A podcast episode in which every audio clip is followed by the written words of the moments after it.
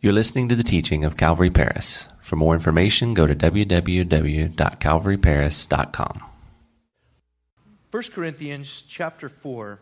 Read the first five, or follow along in your Bible with me as I read the first five verses.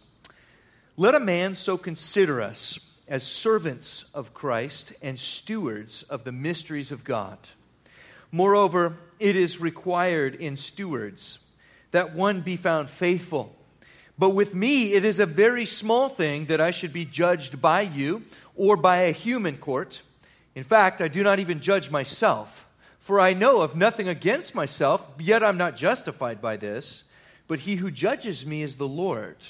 Therefore, judge nothing before the time until the Lord comes, who will both bring to light the hidden things of darkness and reveal the counsels of the hearts. Then each one's praise will come from God. Let's pray. Dear Heavenly Father, we just thank you for your word this morning. And once again, Lord, we ask that you would minister to our hearts. We open our hearts to the Holy Spirit this morning. And we ask for understanding. We ask for application of your word in our lives. Lord, help us to leave this place not just saying, uh, wow, that was, that was great, or I liked that, or maybe I didn't like that, but, but help us to leave this place going, Lord, how can I apply your word in my life today? Because, Lord, we all know that we have today and we have that day when we will stand before you. And Lord, we just pray that we could do so, uh, not, not in shame or not in anxiety, but Lord, in anticipation and excitement and hope. We pray these things in Jesus' name. Amen. You can be seated.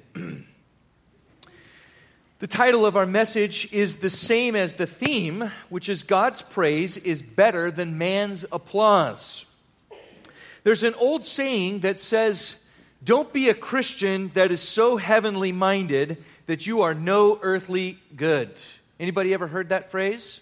I, I have, and you know, I've actually used it a time or two, but I guess I can't use it anymore after what I'm going to say now. As catchy and cliche as that phrase is, it's actually not biblical. because Colossians chapter 3 and verse 2 tells us to keep our minds or set our minds on the things above, not on things of the earth. So I feel dumb. But thus we see that the Bible teaches us as a Christian who is heavenly minded, we will actually be more earthly good if we do that, if we put our minds on the things above. And in the verses that we're studying today in 1 Corinthians chapter 4, Paul is teaching the church that God's praise is better than man's applause. And we all need to ask ourselves, who are we living for? Or what are we living for? Are we living for God's praise or man's applause? Now, Paul is telling us that uh, in these first five verses, starting off with a little bit of a, a, reminder about preachers. If you recall from last week, Paul had been talking about the Christian leadership in the Corinthian church. And he was saying, hey, listen, guys, every man's work is going to be judged on that day. And so, in light of that, he, he was telling them, gave them a couple of commands, but he starts off in verse 1 of chapter 4 with another one of those commands. He says, Let a man so consider us as servants of Christ and stewards of the mysteries of God. Moreover, it is required in stewards that one be found faithful. So, Paul making a point here that preachers are, are going to be judged by Christ and not men. And he connects these thoughts with the previous ones by using that word let once again in verse 1. Remember, there were two other let commands in chapter 3, the chapter before this. The first one was in cha- uh, chapter 3, verse 18, where it said, Let no one deceive himself. Paul was speaking in regards to the thinking that, hey, God is happy with the fact that we are uh, uh, being prideful about our teachers, that we are, uh, you know, basically uh, you know, clinging to one teacher above and beyond all the rest, saying that he's better. And, and, and they thought that in doing that, they were doing good. But Paul says, hey, don't deceive yourselves. That's worldly wisdom. And then the second let command was there in verse 21, where he said, let no one boast in men. He says, guys, it's, it's not, stop acting with worldly wisdom and boasting about men. Instead, we need to boast about what God has done. The message of the gospel is what we need to be boasting about. And then this third let here in chapter 4, verse 1, ties it all together. And this is a command that's aimed at, at, at, teaching the Corinthians how to view their leaders correctly. And so, Paul, in verse 1, he begins to describe himself and all the other apostles and all the other Christian leaders with two words that he chooses very carefully. And I want to take some time this morning because these two words are very rich in meaning. And I want to study each one of them and extract the full weight of what Paul is saying. So, to do that, we're actually going to learn a little bit of Greek together this morning. See, the, the New Testament was written in the Greek language. And when you take those words in their original context and in the original language, you can sometimes extract some really neat truths from them. So I want to do that with you guys this morning. Uh, our first subpoint is the, the word servants and stewards. These are the two words that Paul uses to describe his apostleship, his leadership. And the first thing that I want to point out to you is that word servant. In the Greek, that is huperetes. Huperetes, okay? Now I want to hear from you on the count of three, that exact same Greek pronunciation, okay? So one, two, three. Okay, some of you guys sound great, some of you guys I don't know. We'll have to keep working on it. Huperetes. Huperetes, what does that mean? Well, that word is a very uh, uncommon word in the Bible. In fact, in all of Paul's writings, he uses it only one time, right here.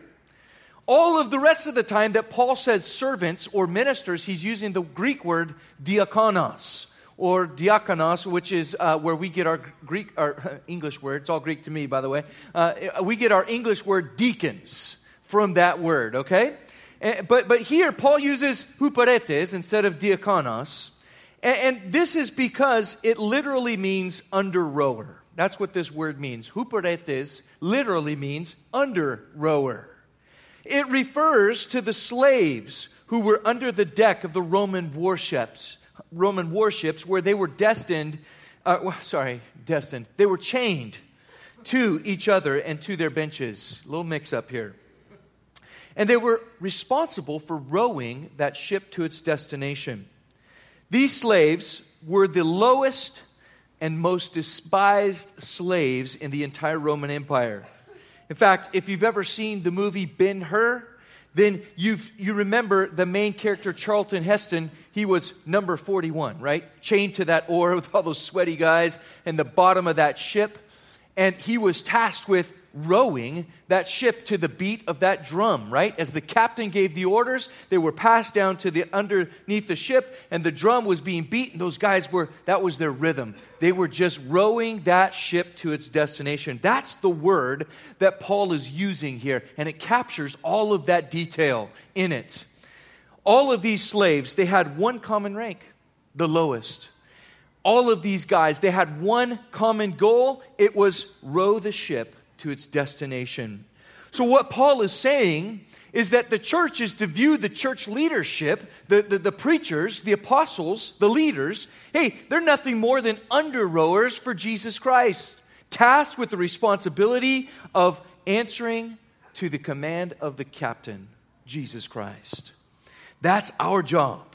That is all that any leader in the church is supposed to be. That is what your elders at Calvary Chapel of Paris are called to be. We are men who are responsible to Jesus Christ, our captain. You know, first and foremost, my life is to be subject to the Word of God. I'm not special, I don't get any special passes, neither do our elders. We are called to be men that are faithfully rowing the ship to its destination. Any Christian leader is to be that. Now, how do you know if you are that kind of a godly leader?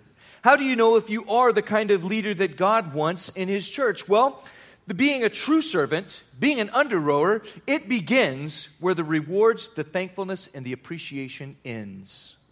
You know, a true servant is willing to do the thankless jobs with a good attitude and the right heart. Somebody who's an under rower is willing to clean out the greasy sink in the kitchen after the men's bacon breakfast.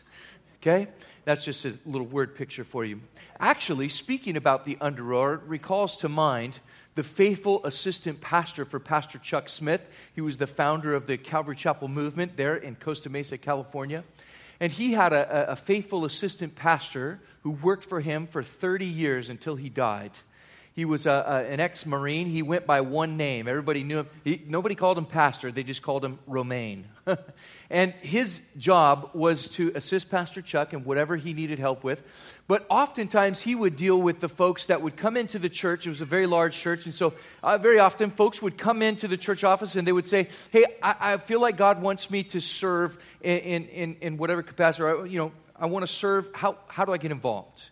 And this Romaine, this Pastor Romaine, he would walk down the hallway to the broom closet and he would take out a broom and he would put it in their hands and he would say, uh, We need you to sweep the parking lot.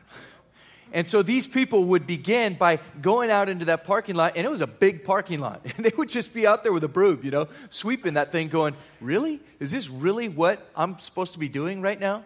And, and really, what it was, was it was just a test from Pastor Romaine to see if this person was really wanting to serve or if they really kind of just wanted a, a, position and a title and that sort of thing. And it was just a test that he had for everybody that would come into the church there. And it was interesting to see the different reactions that he would get. But there were many pastors, many Calvary Chapel pastors that are pastoring uh, very large churches today who started out with a broom in that parking lot, sweeping cigarette butts into a pile and sweeping gravel into a pile and then scooping it up. And that's what they did. That's how they got their start. And because they were faithful in those small things, the Lord is now obviously using them in many great things today. But the question for you is are you serving in this way? Are, are you willing to serve in whatever's put before you? If so, you're imitating the Apostle Paul, who was a godly man and a man that did great things for the Lord and his kingdom. Never underestimate the day of small things, church. It just may be that the Lord, asking you to be faithful in one small thing, has a much greater thing in mind down the road. But we must prove ourselves to be faithful in that small thing, under rowing, that grabbing of the oar, and simply rowing the ship one row at a time closer to its destination. The second word that Paul uses to explain the office of apostleship there is as stewards. He uses, we are servants and stewards. Stewards is the Greek word oikonomos. Oikonomos. Let me hear you say that on the count of three. One, two, three. Not oink oink, it's oikonomos, okay? Oikonomos. One, two, three. Oikonomos. All right, you guys are there. You got two, two Greek words down. This is fun. I love doing this. But these Greek words, again, this, this word, it gives us some insight into what Paul exactly means. This word was very common to the Greek culture of Corinth. It referred to a person who was uh, usually a slave that administered the day to day operation of a wealthy man's estate. He was someone who owned nothing yet managed everything. Now, in that Greek culture, everyone knew what Paul meant because this was a very a, a trustworthy slave. Not just any slave was given the task of being a steward, only the most trustworthy slaves, those that had proven themselves over time to be capable of carrying out the small tasks. The steward was usually the most valuable possession of the household. Now, Paul is saying that everyone who's a teaching leader in the church is a servant, but a servant who has been entrusted with managing now, what are they managing? Well, not the church. It's not my task or the elder's task to manage the church. What does it say? It says we are called to manage the mysteries of God. That's what verse 1 tells us. What does it mean to manage the mysteries of God? Well, that means that we've been entrusted with administering the spiritual truths of God's word. Okay? Anytime you see that phrase, mysteries of God, Paul likes to use it a lot. He uses it in some of his other letters as well. Mysteries of God simply means spiritual truth that at one time was hidden, but now it's been revealed. So, all of the prophecies and the promises of the Old Testament, they point to Jesus Christ. When Jesus Christ was born and lived his life and died and was resurrected, he fulfilled all of those promises and those truths. And so Paul it means, hey, all of the spiritual truth related to Jesus Christ, it once was hidden, but now that Jesus has come, it's been revealed. These are the mysteries of God. It's the spiritual truths that pertain to the gospel. So Paul says, listen, as leaders in the church that teach, my calling is to be an under rower, bringing the ship to its destination, and a steward. I manage the mysteries of God, the spiritual truths about the gospel. That's what I'm tasked with, Paul says. So the question is not, is Paul popular? The question is not, hey, is Apollos a more dynamic speaker than Paul? The question should be, hey, has Paul, has Apollos, has Peter, have they been faithful in administering the needs of the church? In admit, I'm sorry, not the needs of the church, but administering or faithfully communicating the truths of God to us. You know what, guys? There is so much pressure today on pastors and preachers to be popular or to be dynamic speakers or to be, uh, uh, you know, cool or whatever it might be. And that pressure comes from a lot of different areas within our culture, but it can also come from members of the congregation. But Paul here, he wants to make something clear. He's making clear that a church which operates in the sphere of spiritual wisdom, not worldly wisdom, but in spiritual wisdom, hey, that congregation is going to be marked by a couple of things. Number one, it's going to be marked by a preacher that is faithful to communicate God's words. Number two, it's going to be marked by a congregation who measures the preacher by what he is teaching the congregation, not by how dynamic he is or charismatic or popular or how great the sermon is, okay? So, so guys, a lot of you guys are very encouraging to me and you let me know, hey, that was a good message, and I appreciate that. I really do from the bottom of my heart. But at the same time, what God is worried about more than that is, hey, are, are you being faithful with those truths that have been entrusted to you? It's not just whether or not the message was good and whether or not it served you or not, but hey, how are you faithfully uh, taking that word and applying it in your life? The question that I have for you this morning is how do you measure the churches that you attend? How do you measure the church when you are looking for a church to, you know, to, to make your home? Are you looking to see if the preacher's faithful in teaching the Word of God? Or are you looking perhaps to see if you were entertained when you left that day? We really need to understand something, guys. We really need to understand that God is not so much concerned with fruitfulness as he is concerned with faithfulness, okay? Let me say that one more time. God is not so much concerned with fruitfulness.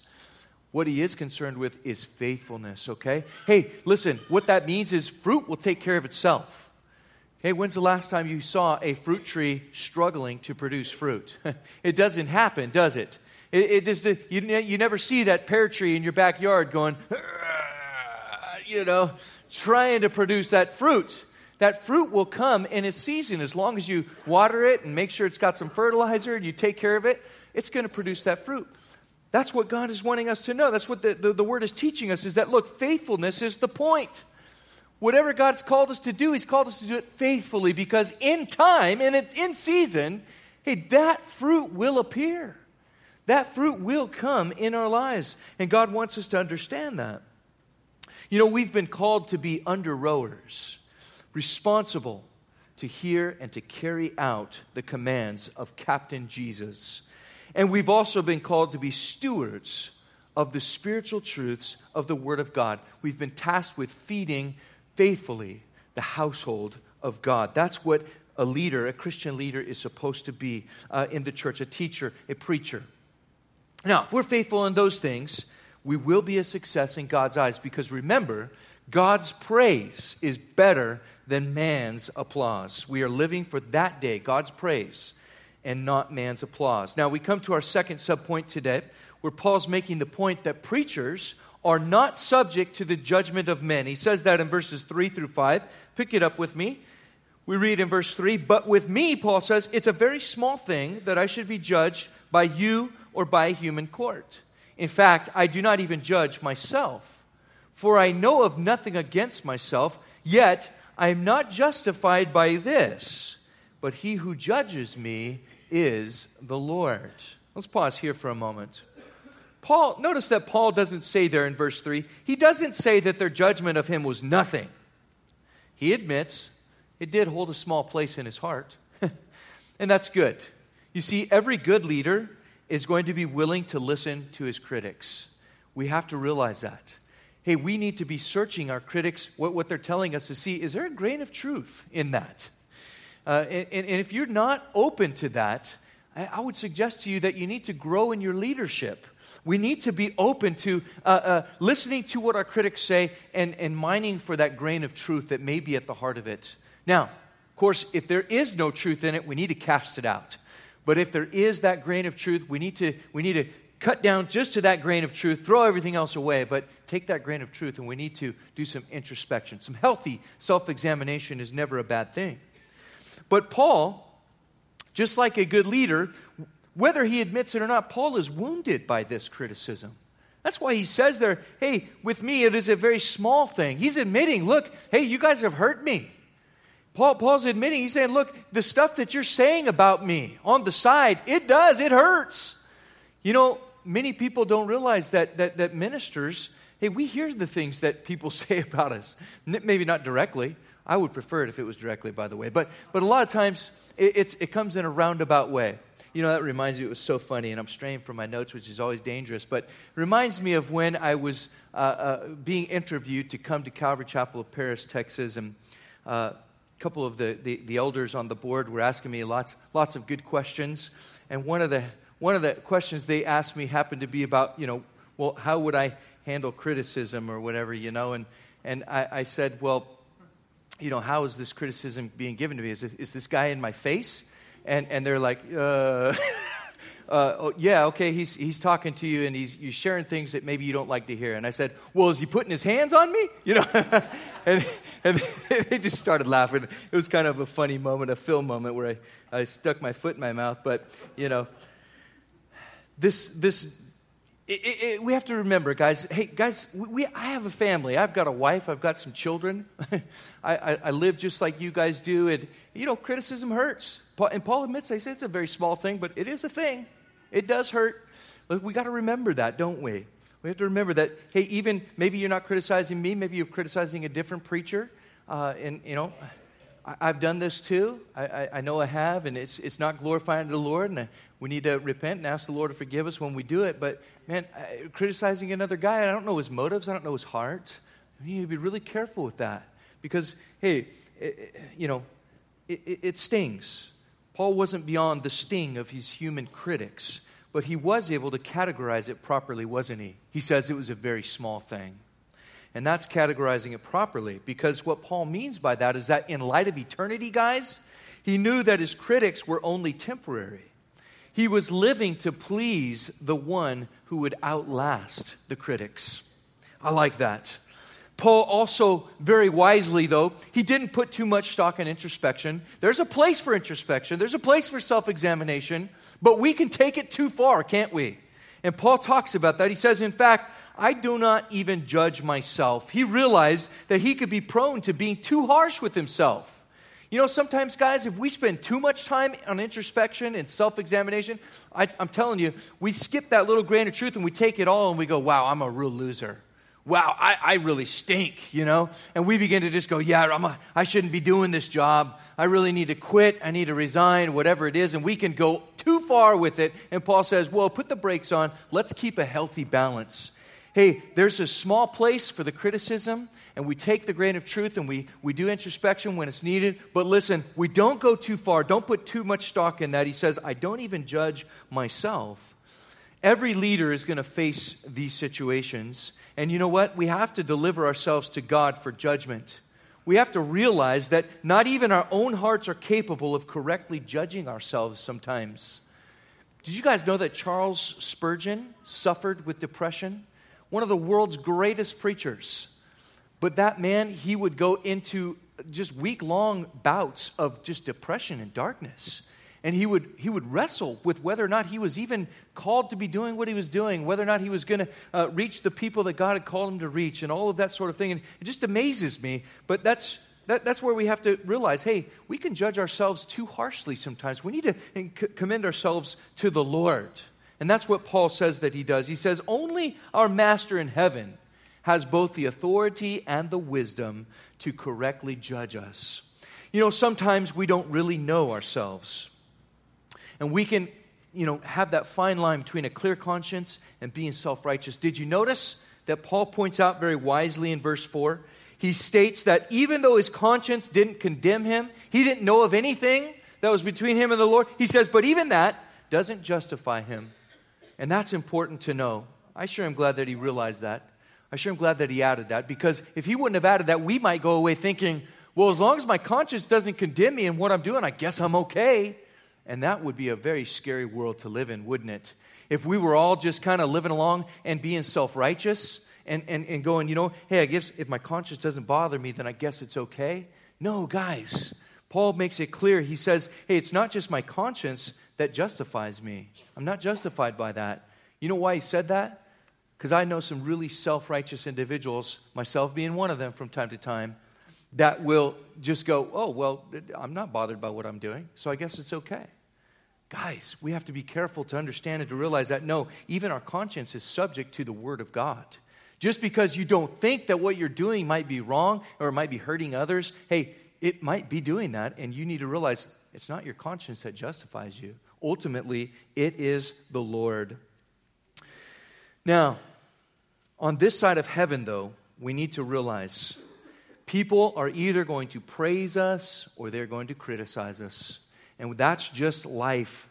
But Paul points out that it is God that will be the final judge, and therefore, God's praise is better than man's applause. Paul concludes this section with some more wise counsel for us in verse uh, 5. Pick it up with me. Paul says, Therefore, judge nothing before the time until the Lord comes and I want to pause right here after that phrase just for a second and take in the full force of this command judge nothing before the time until the Lord comes. Now, what, what is Paul talking about?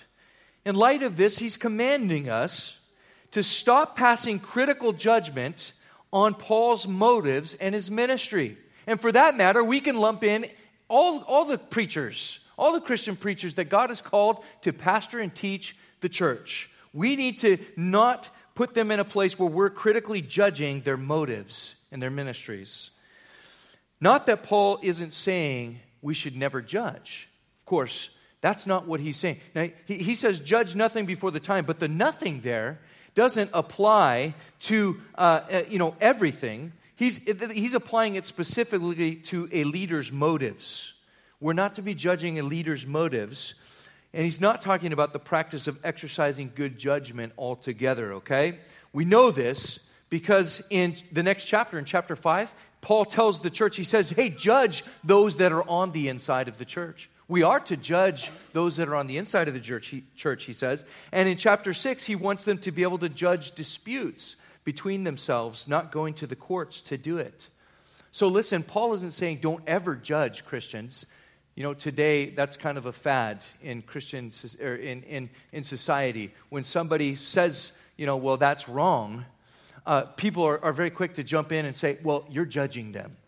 And, and, then they say, don't you know that Jesus said, don't judge? And they quote Matthew chapter 7, verse 1, judge not, lest you therefore be judged, you know? And, and that's kind of a fad in our, in our culture today. But listen, Jesus didn't mean that we're never to discern between what's right and what's wrong that we're not to call sin sin and, and call what is good good.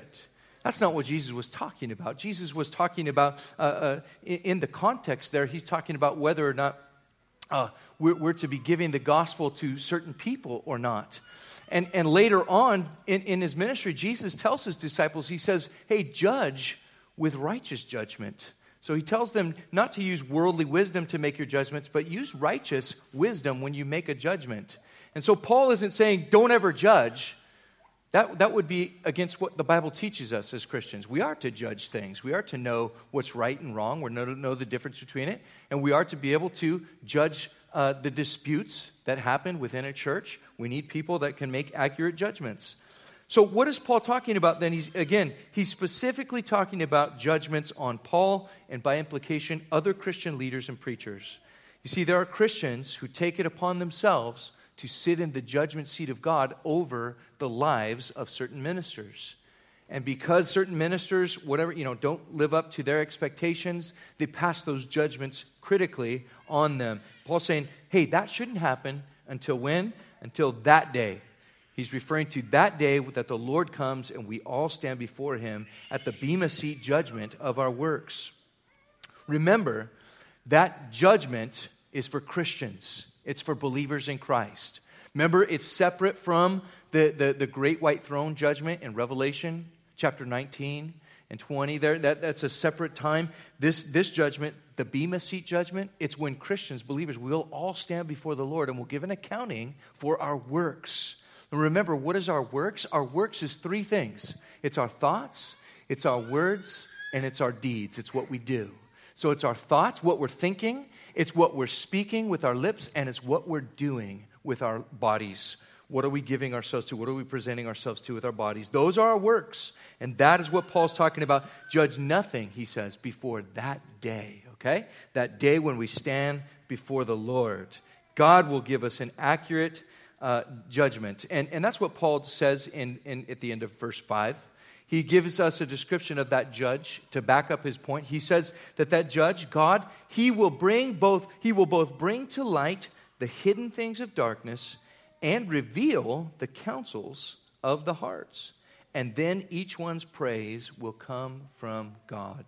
So there it is, guys. Paul lays it out. He says that the judge who is coming for his church, he's the one who will expose all things that are hidden, including the secret counsels of men's hearts, the secret motives for why they're doing what they're doing. And all of those motives behind the actions are going to be brought into the open. Wow, that's a scary thought for some of us. And if it's not a scary thought for you this morning, it's because you've drifted off and I'm, I'm, I've lost you. But if you come back now, come back, come back. Hey, know this, guys. Hey, we will all one day stand before the Lord. And Paul's letter, hey, it's giving good instruction, but it's also giving us the opportunity to come clean. That's what I love about Paul. He's always calling people to come clean. He's always giving them, hey, today's the day. Today's the day to turn away from sin. Today's the day to turn to Jesus. Today's the day of salvation. He lets all of us know that we're candidates who will stand before the Lord on that day, and we will all give an account for how faithful that we were to the gospel message, both in our own lives and to the world around us. How faithful have we been? How about you? We will either receive praise from God on that day, or Jesus Christ will expose the motives and the thoughts of our hearts, and whatever it might be, there's a very sure future waiting for all of us. He who has ears to hear, let him hear. Christians, when you stand before the Lord on that day at the Bema seat, will you be found faithful? Or will your motives and inner thoughts suddenly be brought into the open and your eternal reward disappear? God's praise is better than man's applause. I want to close with this this morning an illustration, but uh, uh of a, a real life man who served at a church in Boston. And, and this was written down by the pastor, is actually a bishop of the church, who remembered this man. And, and apparently, this man had said to himself, uh, he was a man who served at this church. He said, I can't really speak very well at prayer meetings. I'm not good at praying out loud. And he said, I'm not really good at doing a lot of other things that people do in the church uh, to serve. But here's what I can do, and this is what he uh, proposed to do I can put two extra plates on my dinner table every Sunday. And I can invite two young men from that church to come home and to break bread with me. He went along doing that for more than 30 years. And he, by doing that, he became acquainted with a lot of the young men that were in that church. And he was actually influential in bringing many of them to, to know Christ personally as their Lord and Savior. One day, when he died, he was going to be buried in a town called Andover. It's about 30 miles away from Boston. But because he was a well known guy, uh, uh, they, they rented or chartered a train to convey the, the funeral party to the funeral there in Andover. And they set aside one whole car and, and they advertised and they let it, know, let it be known that, hey, any of these young men that had been touched by the dinner plate ministry of this man, they were welcome to take that car. Well, that car ended up being packed out from end to end with over 150 young men whose lives had been influenced or brought to Christ because of this one man and his ministry to invite two people to come home and to eat with him after church. What can you do for Jesus? What are you doing for Jesus with the life that you have been given? Hey, are you a Christian businessman? Don't separate your business from the calling to be a Christian. Combine those, bring those together. Find ways that you can do what you do for the Lord. And if you're a mom here this morning, be a mom for Jesus. If you're a businesswoman, be a businesswoman for Jesus. Hey, all of us, we've been, whatever your vocation, whatever it is that you do for a living, all of us can find ways to do that as unto the Lord and receive a reward for it. And if we can't do it perhaps in the sphere of our workplace, maybe we can find a place here in the church. Guys, there's lots of different areas that you can serve Jesus through doing some small thing. Remember Jesus, what did he say? He said, Even one who gives a glass of water in my name, he will not lose his reward in heaven. Jesus has a reward, and he's, he, he knows these things. He, he keeps track of all that we do, guys. And so it's so important. I want to encourage you guys that here at Calvary Chapel, we, we want everybody to be serving the Lord somewhere. And, you know, you can do that in the church, you can do that outside the church, but let's just do it, whatever we're doing. What are we doing for Jesus? I love that story, the dinner plate gospel ministry. We can get creative. We can think of things through, and we can say, God, how do you want to use me? With my specific experiences in life, my skills that you've given me, the talents that I have. God, what would you, how would you want me to apply those? For you and your kingdom. Let's pray.